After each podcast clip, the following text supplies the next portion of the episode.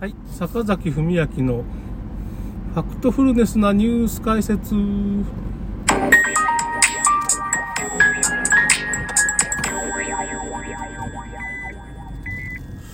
えーとですね、今日はちょっと映画の話なんですけどね、ちょっと面白かったっていうか、まあ、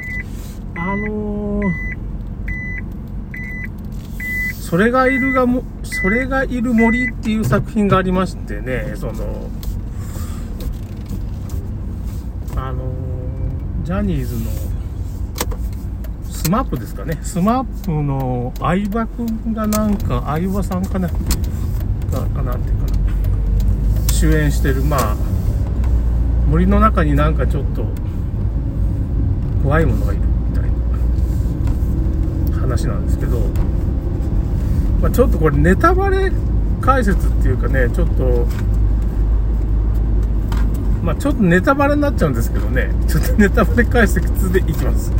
うん、ネタバレなしっていうことじゃちょっとあれなんですけど、まあ、ストーリー的なネタバレはなしで、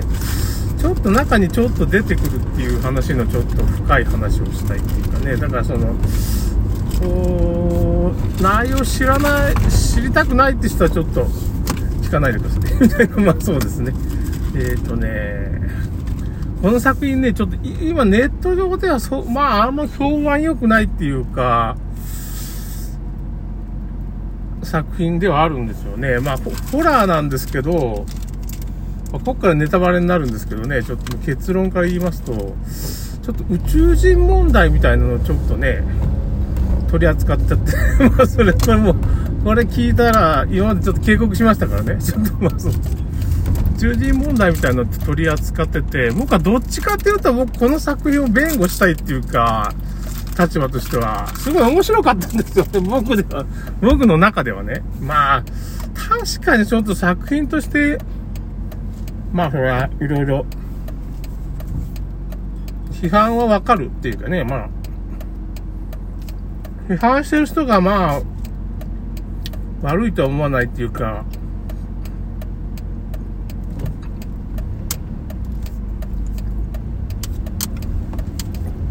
それももっともだなって思うところあるんですけどね、その、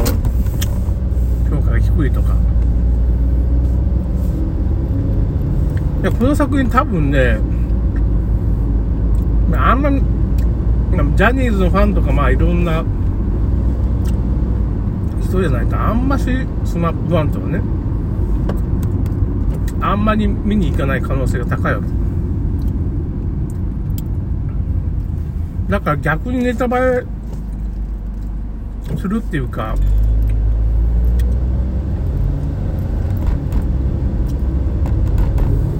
途中で大体分かりますけどね、その結末が。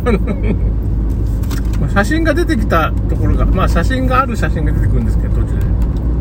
あ、これ大体あれだなって。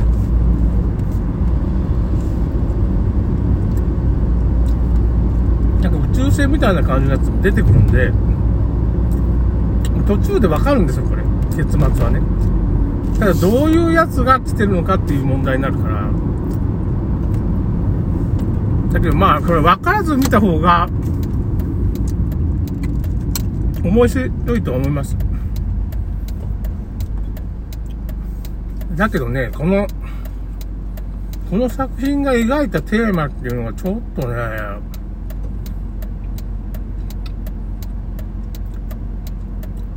逆にリアリティがあるっていうか、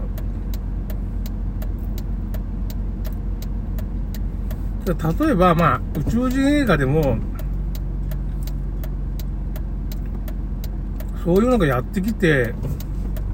まあ人間が見事に撃退したとか、まあそのトップバンマーベリックみたいなね、奇跡的な映画っていうかね、みんなそういうのを望んでるのはわかるんですよ。確かに。これ失敗した映画よりなんかそのいろんな成功をこう見事にややり抜けたとかねそういう作品の方がまあ評判が良くなるわけすごいっていうことになるわね褒めるところがあるからでこの作品は逆にリアルっていうか例えば宇宙人みたいなのが出てきてまあそれと戦うみたいなことになったとしてまあ相手のこと完全に撃退はできないっていう攻撃返すぐらいしかできん可能性はあるし。人類の力ではちょっと無理ですよね。宇宙人に勝つっていうのは。まあしかもファーストコンスタンコンタクトですね。だからその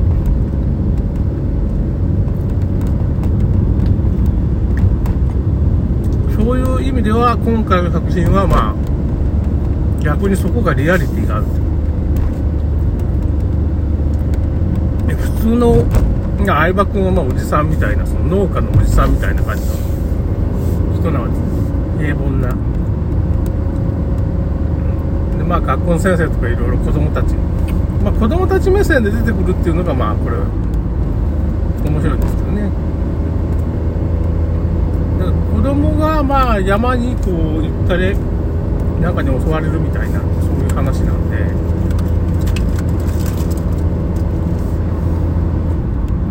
プレデターとかまあ結局あれも宇宙人かなプレデターっていうのは。そういう映画の系統のものなんで。ただまあそのまあストーリーとかそういう展開とか稚拙だとかまあその批判はあるんですけどこの作品のなんか凄さっていうのはまあ、そういう領域に踏み込んだっていうのがね、ホラーの巨匠の横山さんっていうか、まあ、リングだとか、あのスマホを落としただけなのにとか、まあ、そういう結構ヒットを飛ばしてる監督さんが、ま、チャレンジしたってことですわね、こういう分野にね。実際問題、福島ですか、まあ、この天元森っていうとこが、まあ、今回の森の中森がねその確か天元森っていうとこだ天元の森っていうとこだと思うんですけどそこがまあこの作品の今回のテーマなんですから倒れた。あのー、主人公たちが。おそらくモデルとして多分福島にそういう UFO が出るようなとことか森みたいなのがあったり。まあモデルはあるんですけど実際の実話っていうことじゃないとは思うんですけどね。ちょっとその辺まだ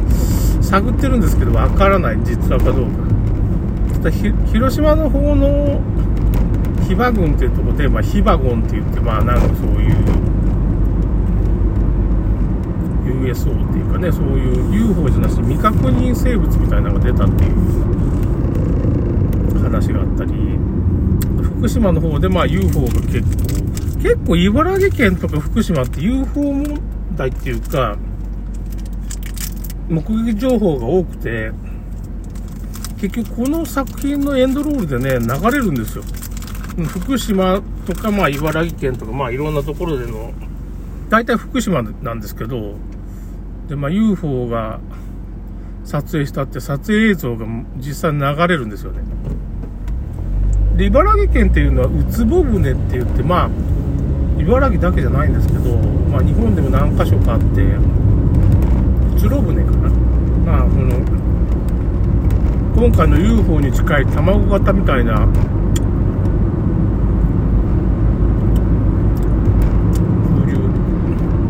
船の中に女の人が乗っててみたいな。そ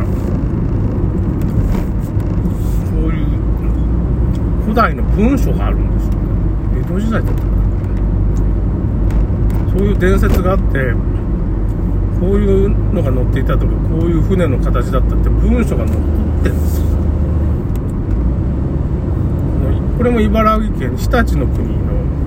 不土器とかすごいですよ。不土器に乗ってるっていうのはすごいなって。だからね、最近 UFO 問題もアメリカの大統領とか、まあ、ロシアなんかも言及してるんですけど、やっぱ明らかにもうどっかにいるわけですよね、その、国防総省も日本の自衛隊もその UFO 問題をまあ認めちゃって、まあ、宇宙軍を創設するための,、まあ、その根拠としてそういう情報を、まあ、出してるってことだと思うんですね。そのね、UFO っていうのは、まあ、必ずしも宇宙人が乗ってるとは限らずんで未確認の飛行物体なんで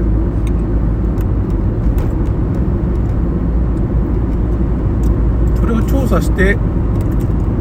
まあ、それに対抗しようっていうことで宇宙人宇宙軍っていうのをね作ろうっていう話だから結構だからみんなその UFO とか宇宙人が出てきたらなんだっていうふうに思うのはちょっと今認識不足だと思いますね本当に結構現実的な問題だと今思うんですよね僕からすると。なんかあんまバカにしてはいかんっていうか、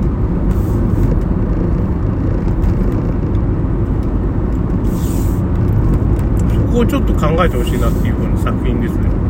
それにチャレンジしたっていうのが横山さんがね、まあ、批判されるのは多分覚悟の上でしょうね、多分。